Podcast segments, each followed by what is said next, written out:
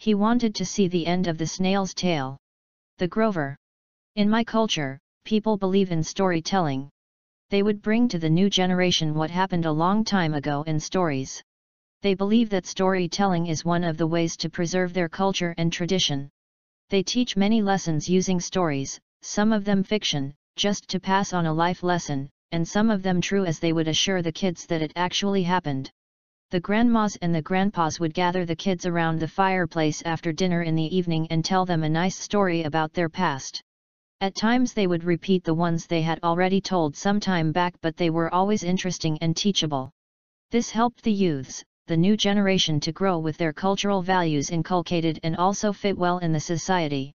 This story I'm about to write is one of those that my people quote always and assure us that it truly happened.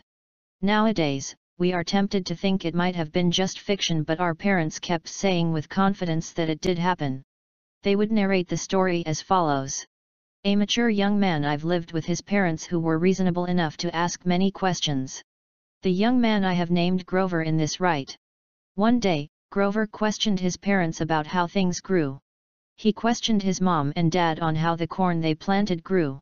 He wanted to know the exact moment they took the move. He wondered how they would plant corn then before long it germinated, kept changing its size and no one saw the exact time it moved up. He also saw other crops like beans, pumpkins, vegetables, grasses, and trees that grew then but no one had ever seen or could tell the exact moment they moved up or crept forward. This supernatural thing kept bordering Grover. He thought about it day and night but never had a right answer or any proof. One day Grover decided he must prove this out and see for himself. He said that something like this cannot be happening on Earth and nobody can explain. His mom and dad told him that no one has ever proved it and that it's but one of the doings of God.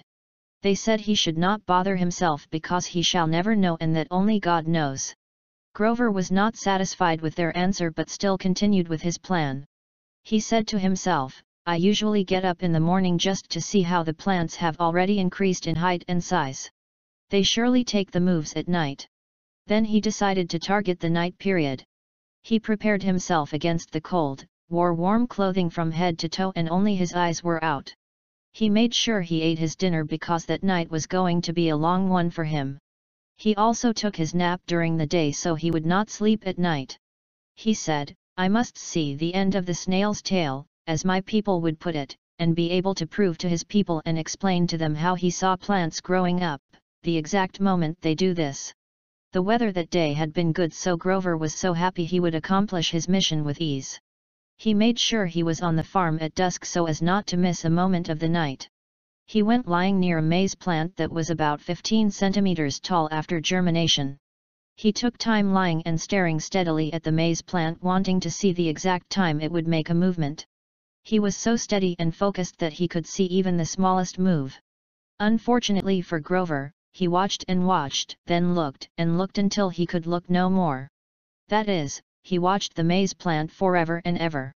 In the morning, Mom and Dad found him lying with eyes wide open and staring at a maize plant but he was no more. Grover had died.